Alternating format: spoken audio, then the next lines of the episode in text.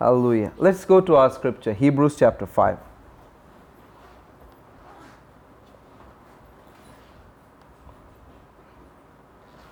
Hebrews chapter 5, we'll read from verse 12, 12 to 14, and then continue from chapter 6, verses 1 to 3. Hebrews 5, it says, For when for the time you ought to be teachers, you have need that one teach you again, which be the first principles of the oracles of God, and are become such as have need of milk and not of strong meat. For every one that uses milk is unskillful in the word of righteousness, for he is a babe. But strong meat belongs to them that are of full age, those who by reason of use have their senses exercised to discern both good and evil. Chapter 6, verse 1. Therefore, leaving the principles of the doctrine of Christ, let us go on unto perfection, not laying again the foundation of repentance from dead works, of faith towards God, of doctrine, of baptism, of laying on of hand, of resurrection of the dead, and of eternal judgment. And this will we do if God permit. Hallelujah. So we've been looking at this portion of scripture. This has been our main target scripture, scripture reference that we have been at it for a couple of months right now. And we've seen chapter 5 verse 12 starts off saying, "For when for the time you ought to be teachers." That means the word time is chronos. That means a set period of time, more like a probationary period where God says, "By this time I expect every single one of you to be a teacher of these foundational doctrines. Here, the word first principles of oracles of God, we saw the meaning is actually it says the ABCDs of God's word or the letters of the alphabet of God's word. That means to, God is expecting every single one of us to be able to be learning and teaching these ABCDs of God's word. And we also saw chapter 6, verse 1, it says the principles of the doctrine of Christ. Its actual meaning is the original teachings of Jesus Christ. Those were the teachings of Jesus when he was on the earth. We see in many places in Matthew chapter 4, Matthew chapter 9, and in many places where it says Jesus went about teaching, preaching, and healing. It says he went about teaching in the synagogues, preaching on the go- uh, gospel of the kingdom, and healing all who were sick. The question is, what did he teach? You look throughout the gospel, every single one of them Matthew, Mark, Luke, and John you will see him teaching on these things only. So you can say this is the original discipleship program started by Jesus himself. This is what he taught his disciples. This is what he expects every single one of us to learn. That's why it is called the ABCDs of God's Word. Because this is what he taught fishermen. This is what he taught tax collectors. So they, they did not know anything. So these are the things that he started teaching them and brought them into the kingdom. So this is why this is important. That's why God is expecting everyone to learn this and to be teaching these. In the, in the original church in Acts 20, uh, verse 20 and 21, we see they did this in the first church, house to house and publicly. They taught these things, house to house and publicly. They literally met every day and they were teaching these things. And we know that God is expecting every believer to learn this and to be teaching these. This is the will of God for every single believer. The written will of God. The written will of God for every single believer. And the and Bible says this is the milk of God. Milk is good. Babies survive on milk for the first six months, only on milk, and they grow strong. And they're able, as they grow, they're able to eat meat. So this is good. This is milk, and it makes you grow to a certain extent, so that we qualify to eat meat. What we get on Wednesdays is meat. I mean, that's some heavy meat. So it's good to have meat and milk and have a balanced diet. And that's why God said every single person to be in, should be involved in teaching these things. So this is a lifelong process. So we have decided, me and my wife, that till Jesus comes, till our last breath on the earth, we will be continuously involved in learning and teaching these foundational doctrines because it is the written will of God. It is written. We can say it is written. And there are seven foundational doctrines that is repentance from dead works, faith towards God, doctrines baptism, um, laying on of hands, resurrection of the dead, and eternal judgment. We saw that these seven foundational doctrines represent the life cycle of a believer. Starting from the first step of a sinner is repentance, then faith, he gets, he, he gets the faith of God, and then he's baptized. All three baptism, we're going to look at baptisms today. And then as he grows, hands are laid on him, given positions of authority.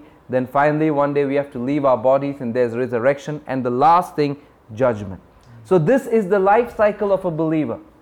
God expects every believer to know the beginning from the end. We say, we say, we talk about God. Our God is a God who knows the beginning from the end. So he expects his children to know the beginning from the end. And we understood that as we understand these things, as we know this life cycle, we know what our next stage is. We are prepared for it. We are prepared. Every single believer will be growing is supposed to be growing. We go from glory to glory, faith to faith, glory to glory, from one level to the next level. We keep growing. And as you grow, God expects every believer to be a leader. Like I said, when God looks at you, He does not look at you and your past. He's, he looks at you, He sees the thousands of people whom you are going to affect. So every believer, see, we have billions of people, 7 billion people on the earth. So a few of us, as we grow, we will definitely have we be influencing people. Our lives are supposed to touch people. So we will all be growing.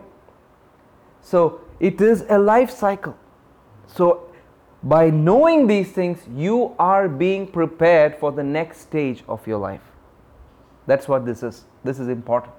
So we've we've looked at repentance from dead works and we were on faith. So uh, I feel released by God to, to go to the next one, which is baptism. Today we're going to look at baptism, all right? If you look at it, all right, in, in the translations in King James and many of the literal translations, you will, it, you will see it written as of the doctrine of baptism. In fact, it's not doctrine of baptisms. The original translation, it says baptisms and then doctrine.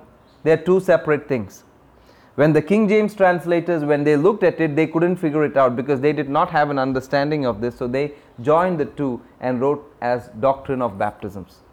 But actually it is doc it is baptisms and then doctrines. So if you look at it you will see it is plural. Baptisms. Baptisms. It's not just baptism it's baptisms. It's plural. So to understand this you need to look at the original word of baptism the Greek word is baptismos, and it was not a very common word used in a Christian uh, vernacular or among the Christians. They did not use this word much. It was it was uh, an industry term. The word baptism was used, or baptismos was used in dyeing clothes. You know, a cloth, you take it, you dye the cloth. And uh, for example, you take a white shirt, you dip it in the color, you take it out, it is dyed, it is changed. Now, what you need to understand is initially you take a white shirt. What is the identity of that shirt? White. It's called a white shirt. Now, you dip it in the color, submerge it, and then when you take it out, it is no more called a white shirt the old identity is gone. The identity of that shirt is changed. You don't call it, get me my uh, white shirt which has become blue. You don't say that. You say my blue shirt. If it is blue color, the shirt is now blue shirt. It is no more a white shirt. Old thing is gone. Now it has got a new identity. It's a new identity. So that's where the word baptismos comes. In Greek, they used it in the process of dyeing clothes. All right? And why is this important? Because there is something that we need to understand from it. See, there are three stages in baptism. Three stages. First is immersion. You take a cloth, you just immerse it. I mean, it's not fully gone, just dipped in water. Then you submerge, it goes all the way down, submerged in the water and then emergence when it comes out, coming out. So, dipping, immer- immersion, submergence, and then emergence. So, these are the three stages in baptism. Why is it important? You'll understand. You'll understand. Because if you have an understanding of this, you will truly understand what baptism means.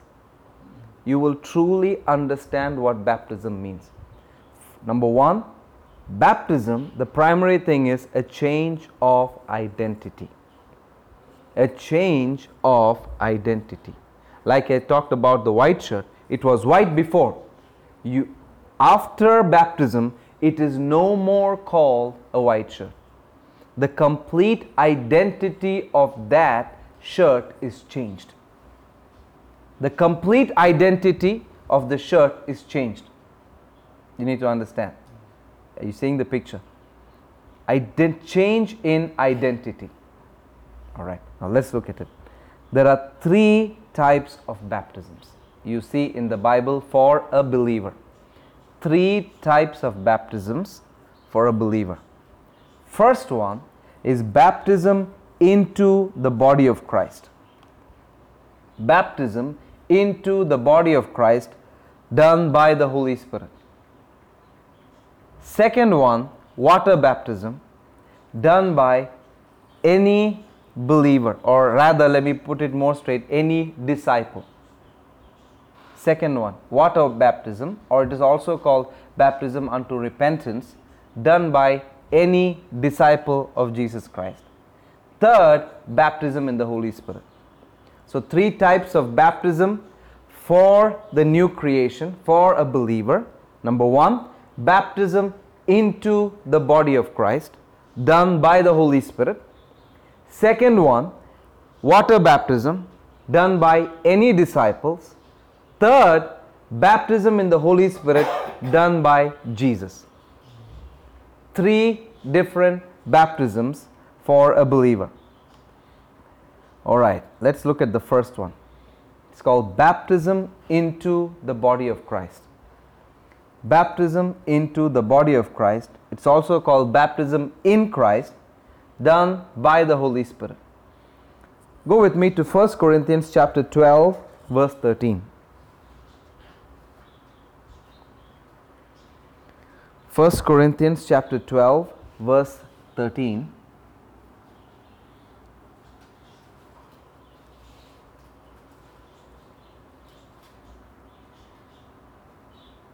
It says, For by one Spirit are we all baptized into one body, whether we be Jews or Gentiles, whether we be bond or free, have all been made to drink into one Spirit. I want you to see that. It says, By one Spirit we are all. See, he's talking to believers, he's talking to the Corinthian church. So he's saying, By one Spirit we are all, that means all believers, are baptized into one body. All right? So let's look at some more scriptures. We'll look at some scriptures and then we'll explain. All right? Romans chapter 6, verse 3.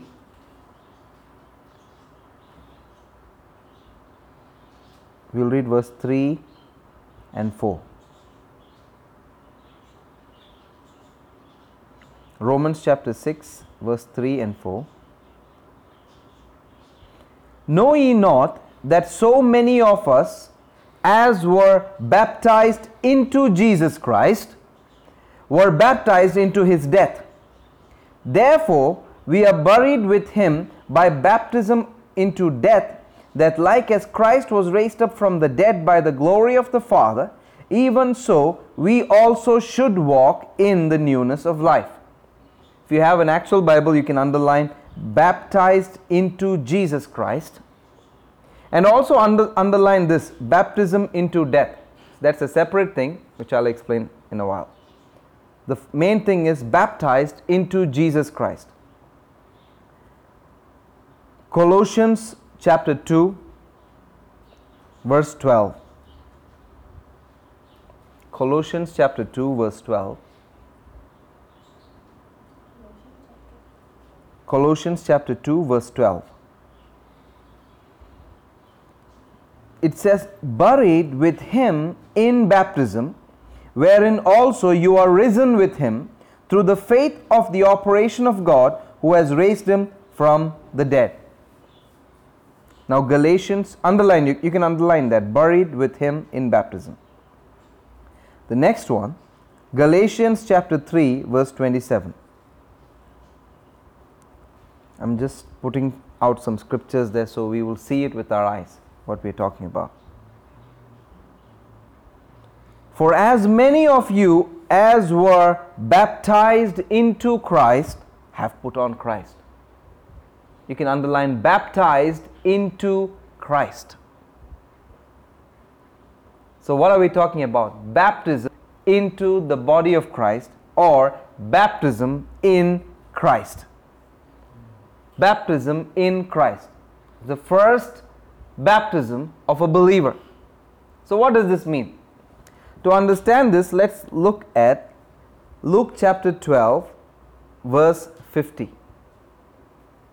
Luke chapter 12, verse 50. Man, mosquitoes. Luke chapter 12, verse 50. Jesus is speaking here. He said, But I have a baptism to be baptized with, and how am I straitened till it be accomplished? He says, I have a baptism to be baptized with. Jesus is saying, so what baptism is that? He's saying that I have a baptism to be baptized with. It's not water baptism because water baptism was over earlier. It's not baptism in the Spirit because right after uh, water baptism, the Spirit came upon him. So, what baptism is this? What baptism is this? Saying, I have a baptism to be baptized with. He's talking about something that's going to happen. He's talking about something that is yet to happen. He's talking to his disciples. See, by this time, water baptism is over. The Spirit came upon him. He has his disciples. Now he's talking to his disciples. He said, There is another baptism that I have to be baptized with. Remember, I told you the word baptism is used in dyeing clothes. Cloth, white shirt, when you dip it in the color, you take it out, what happens? The clothes' identity is changed. The shirt's identity is changed. It is no more the old shirt the name, the identity is changed. You need to approach the word baptism with this idea, with this understanding. Anytime you hear the word baptism, you need to understand, you need to have a clear picture in the mind. Identity change. Completely. Completely. So now Jesus is saying here, I have a baptism to be baptized with. That means he's talking about something in the future that is going to happen where his identity is going to be changed. Now, what is that? Now, first question where did Jesus come from? Came from God. Was he righteous? Yes, he is. Now, what is happening to him? What is he talking about? Romans chapter 6, verse 4, we read it earlier.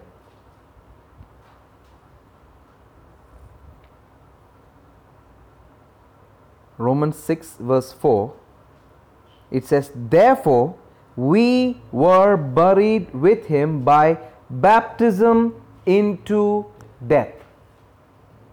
Did you see that? Baptism into death. Now, what is that? That baptism into death is what Jesus is talking about. This is primarily only for Jesus. He did not say this is for everybody. This is something for Jesus. But He did it for us. He did it for us. Are you getting this? I'm going very slowly now. Should understand baptism, anytime you hear the word, there's a change in identity. All right? Now, what happened to Jesus? 2 Corinthians 5 21.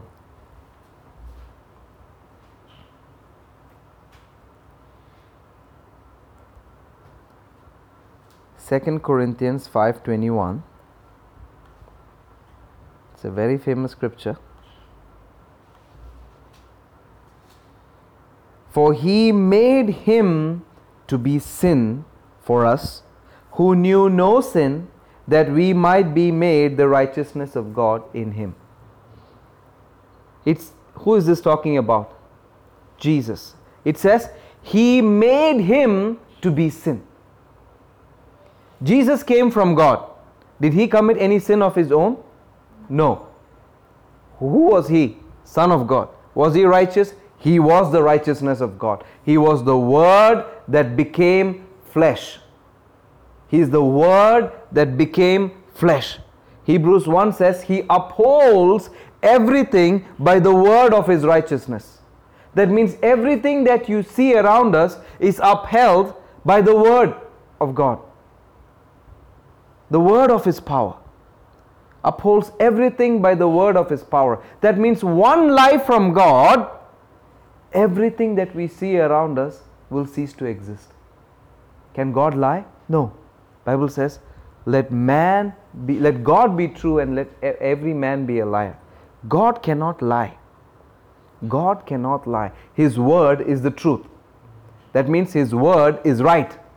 Jesus is the word that became flesh. He is the righteousness of God. Yes or no? And now, what happened to Jesus?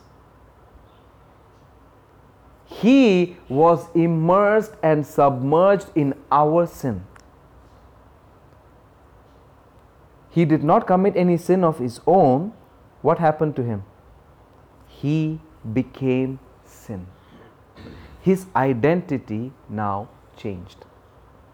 He was immersed into our sin. And he himself became everything that sin represents that sin is. Bible says he became sin. Anything and everything that sin is, Jesus became that. On the cross, he became our sin. Now his identity changed.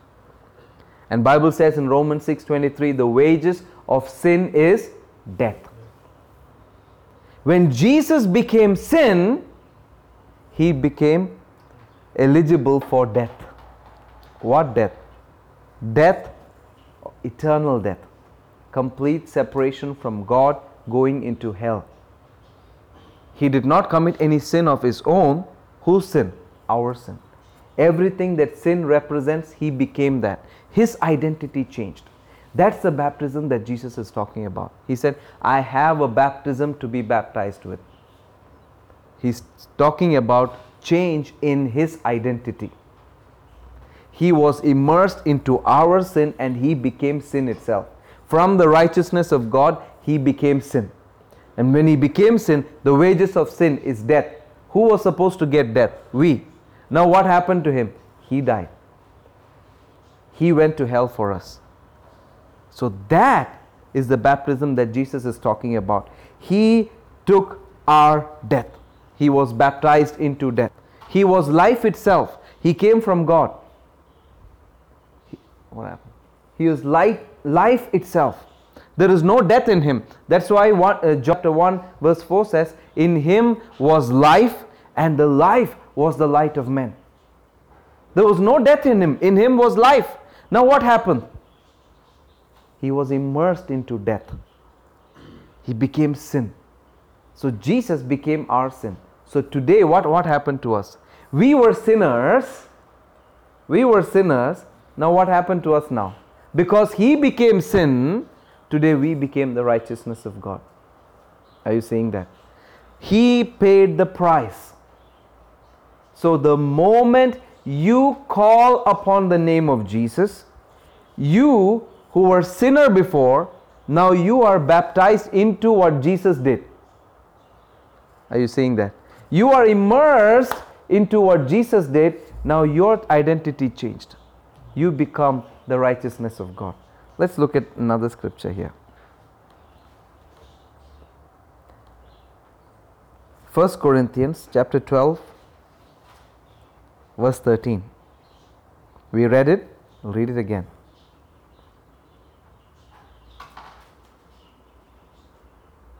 First Corinthians chapter 12 13 says, now look at that. For by one Spirit are we all baptized into one body, whether we be Jews or Gentiles, whether we be bond or free, and have all been made to drink into one Spirit. You see that? By one Spirit, we are all baptized into one body. Into one body. Where are you baptized into? One body. What body is that? The body of Christ. The body of Christ. Every single one of us, the moment we called upon Jesus, the Holy Spirit took us, immersed us into that body. Now our identity changed. We are now the body of Christ. We were a sinner before, now we are immersed into that body. Is Christ righteous? Is Jesus righteous? He is righteous. So when you are in Him, are you righteous? You're righteous. Our identity changed from sinner to righteousness. We are immersed into Him. When God looks at us, He doesn't see us, He sees Christ. He sees Jesus. Because now we are in Him. Are you seeing that? It's now Galatians 2:20. It is because of this Paul is able to say this particular scripture. It says, I have been crucified with Christ. It is no longer I who live, but Christ lives in me, and the life which I now live in the flesh, I live by the faith of the Son of God who loved me and gave himself for me. Says, I have been crucified with Christ. So when God looks at us, he sees what happened to Christ. The old person that we were were crucified with Christ. When Jesus was crucified, we were crucified. When he died, we died. Because he did not die for his own sin. We were represented there, isn't it? We were there. He took our sin. Imagine, even before we were born, 2000 years earlier, he died for our sins, even before we were born. 2000 years ago, when God looked at Jesus on the cross, he saw us. Every single one of us. He saw me. Every single one of us. When Jesus died, again, God saw us there. God saw us there. And when He resurrected, He saw us there. Are you seeing this? That's why it says, For as many of you, Galatians 3:27 says, As many of you are baptized into Christ, have put on Christ. Everything Jesus did, He did as our representative, He did as our substitute. He did it for us. So, whatever happened to Him, we were there. When He was on the cross, our old man was there. When He died, our old man was there. When He went to hell, our old man was there. When He rose again, our new man is there. Today He's on the right hand side of Father. Where is if 1 verse 19 says, God raised him from the dead and set him at his own right hand in the heavenly places, far above all principality, power, might, and dominion. He is seated there on the right hand side of God the Father. Where are we? Ephesians 2 6 it says, And he has raised us up together with him, made us sit together with him in the, in the heavenly places. So when he raised up, we were there. When he was sitting down, we were there. Are you seeing that? So everything he did, it was for us. He represented us. His death, burial, resurrection, ascension. In his death and burial, the, our old man was there. In his re, uh, resurrection and ascension and sitting down on the right hand side of God, our new man is there. So, are you seeing that? So, today we are in Christ. In Christ. The moment you call upon the name of Jesus, the Holy Spirit took you, you're a brand new creation, put you in that body. Now your identity has changed. You're not the old man anymore. You're a new you're, you're, you're a new creation. You're a new creation. Now when God looks at you, body of Christ, righteousness. Earlier it was sinner. Jesus spoke to the Pharisees, he said, You're of your father, the devil. Now, father changed. Earlier, our father was the devil because we were born from Adam with the sin nature. Our father was the devil. Now, God is our father. The father of mercies, the God of all comfort, the father from whom all fatherhood derives its name. That's why in Ephesians chapter 3, we bow our knees to the Father of our Lord Jesus Christ, of whom the whole family in heaven and on earth. We are the family on earth right now. Now, God is our Father. Our identity changed. Are you seeing the picture? So, that's what baptism in the Spirit is. So, today, each one of us, we are all part of a body called the body of Christ. We cannot be separate from each other. We cannot be. 2 Corinthians 5:17 says, "Therefore, if any man is in Christ, he is a new creature. All things are passed away; behold, all things are become new." New creature. See, there's a one thing you need to understand. It says, let's let's read that. I, I want you to focus on that. We'll read verse 18 also. Second Corinthians. Sorry, let me open it in my Bible here. 5. Yeah. Let me get it in a better translation. Yep. It says, If anyone is in Christ, he is a new creation. Now, it is describing the new creation. All things passed away, all things have become new. Now, look at that. Now, all things are of God. Now, all things are of God. Now, all things about the new creation is of God. Now, which part of you got born again? Spirit, soul, or body? Spirit. The spirit part of you was dead before. Man is a three part being spirit, soul, and body spirit part of every unbeliever, which the part of you that is exactly like God, was dead. Now, when you become born again, that spirit part is alive. That's the real you. Now, that spirit part of you, all things are of God. See, your body is the same. That is not of God. That body came off the earth.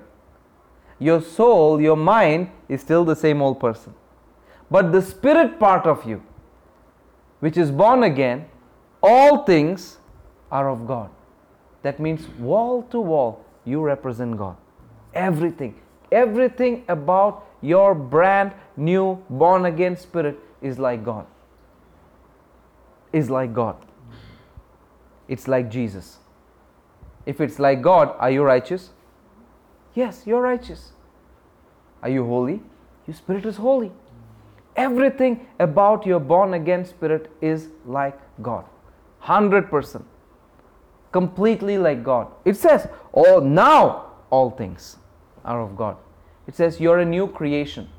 One translation says, You're a brand new species of being that never existed before. Yes, you are. We cannot compare ourselves with an unsaved person we cannot compare ourselves with an unsaved person because now we are two totally different species. Completely different. How? For them, their spirit is dead, our spirit is alive. Our spirit is now connected to God. They, everything about them is controlled by their soul, their mind, and their body. For us, we have a brand new spirit, is like God all things about our spirit is like God, and we also have the Holy Spirit living inside us. So we are different. We are different.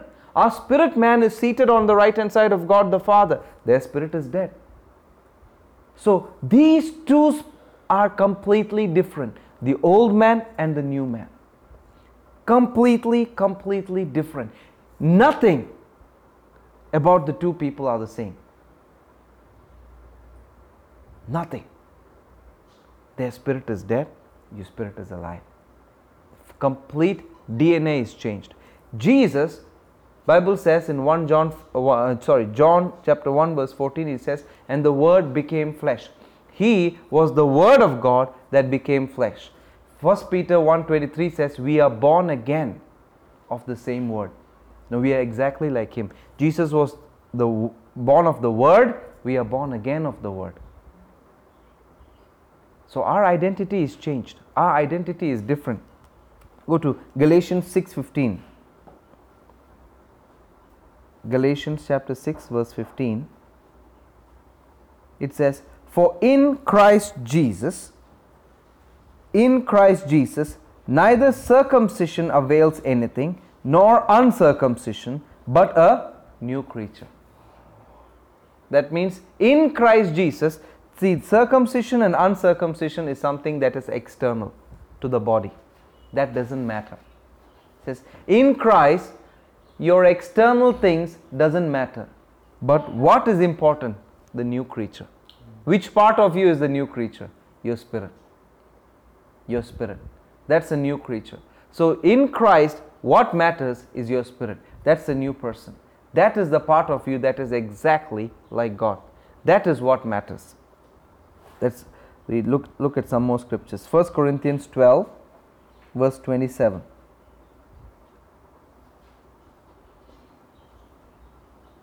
First Corinthians 12, 27. It says, Now you are the body of Christ and members in particular. It says now. That means right now. Now, as a born again person, as a new creation, you are the body of Christ. That's our identity now. That's our identity. And says members in particular. We can be part of we are part of the same body but different members. Romans chapter 12 verse 5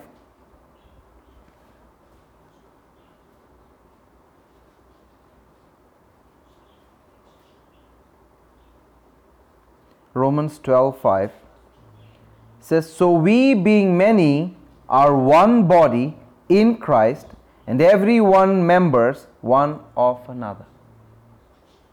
Every one member one of another see a body has many parts sometimes we give more importance to the external but mostly the parts that you don't see are more important than the ones you see your kidneys and your lungs, your heart, you can't see it on the outside. If you see it on the outside, something is terribly wrong.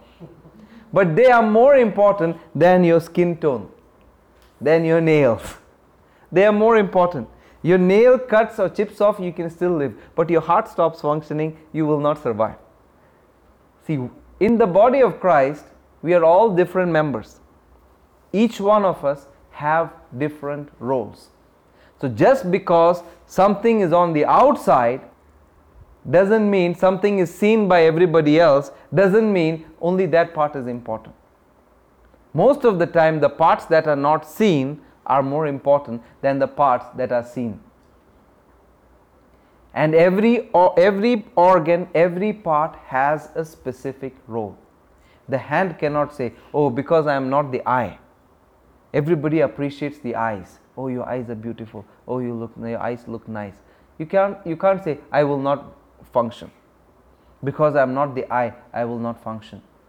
The ears cannot say oh i am placed on the side. I want to come in front. No every organ has a specific place has a specific function has a specific role to play that supports the whole body every single member and we all need each other why? Because even if you lose a nail, the head knows.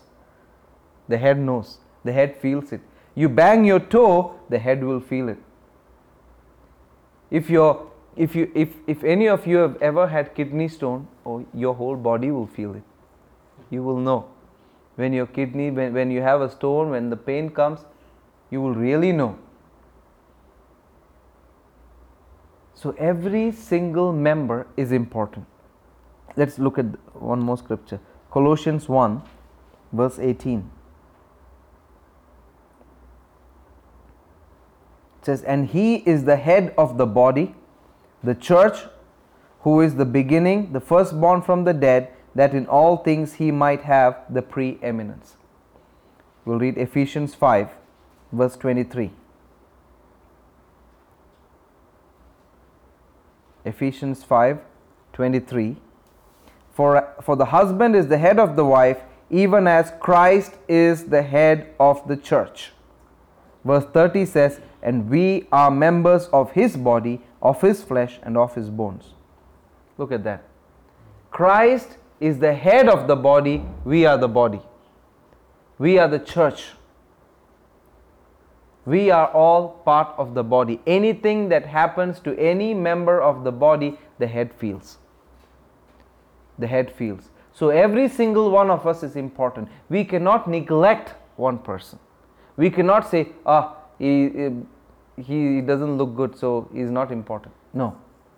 He's not educated, he's not important. No. We all need each other. Like I tell the Domata students, see, if your butt itches, you can't simply just go scrape your butt on a wall. No. You will not get the full satisfaction. The hand has to go there and do something there. Only then the head will feel satisfied. Yes or no? The hand has to go there. The hand cannot say, No, it's the butt, I cannot go there. No. Only when the hand goes there, the head will feel complete satisfaction. We all need each other.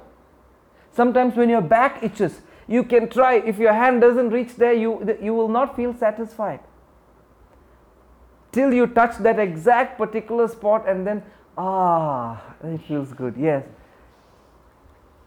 see every organ needs each other we all need each other. That's why we are part of the same body. Christ is the head. Whatever happens to any members of the body the head feels it. So we all need each other. Now because our identification today is in Christ. In Christ. The moment you called on the name of Jesus, the Holy Spirit took us, immersed us into the body of Christ, and now our identity is the body of Christ. We are the church.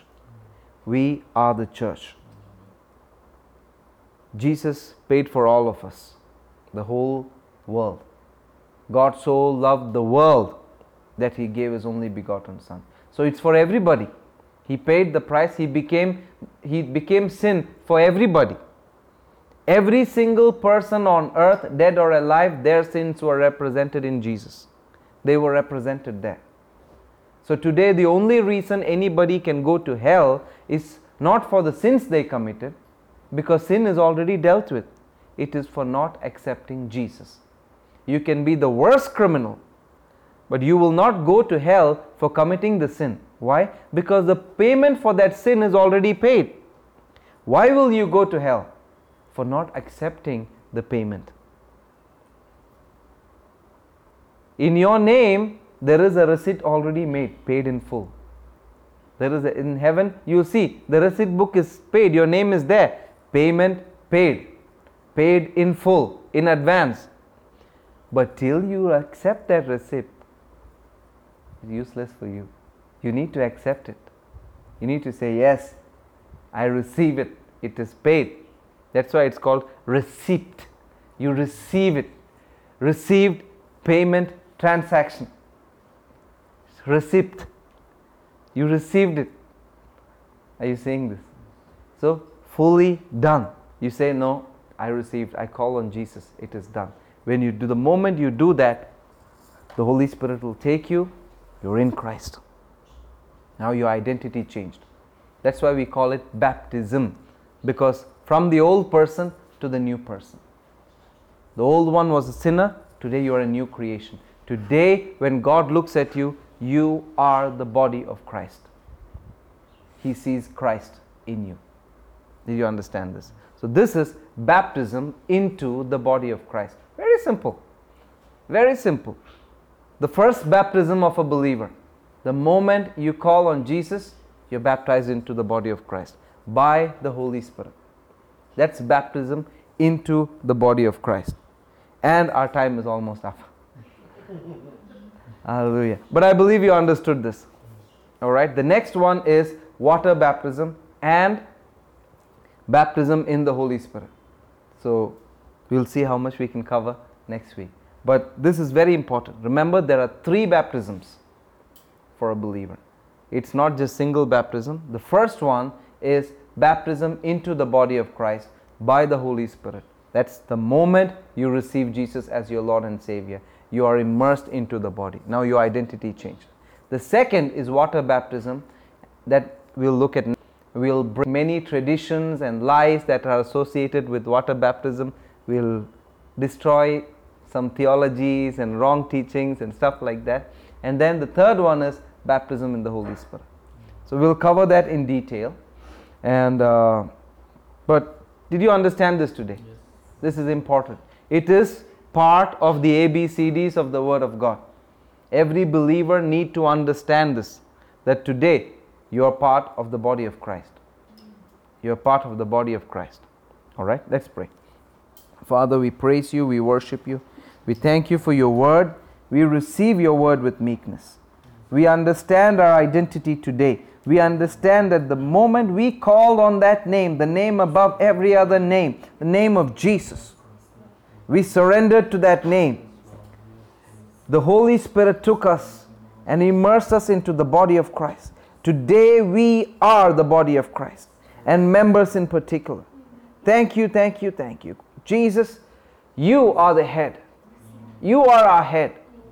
Thank you so much that everything about us is important to you. Our background doesn't matter, our education doesn't matter, our, our color, our, our height, it doesn't matter to you. We are important to you. Anything and everything about us is important to you. We thank you so much, Lord. We thank you that not a single person will go from here without understanding this. Thank you that this understanding is ingrained in them. They've understood who they are. They are a new creation. We are a new creation. We are a brand new species of being that never existed before. We cannot be compared to the old man. The old man is dead. All things are passed away. We have put on Christ. Thank you that in Christ nothing else matters except the new creation. Thank you so much, Father. We praise you, we worship you. In Jesus' name, amen. Hallelujah.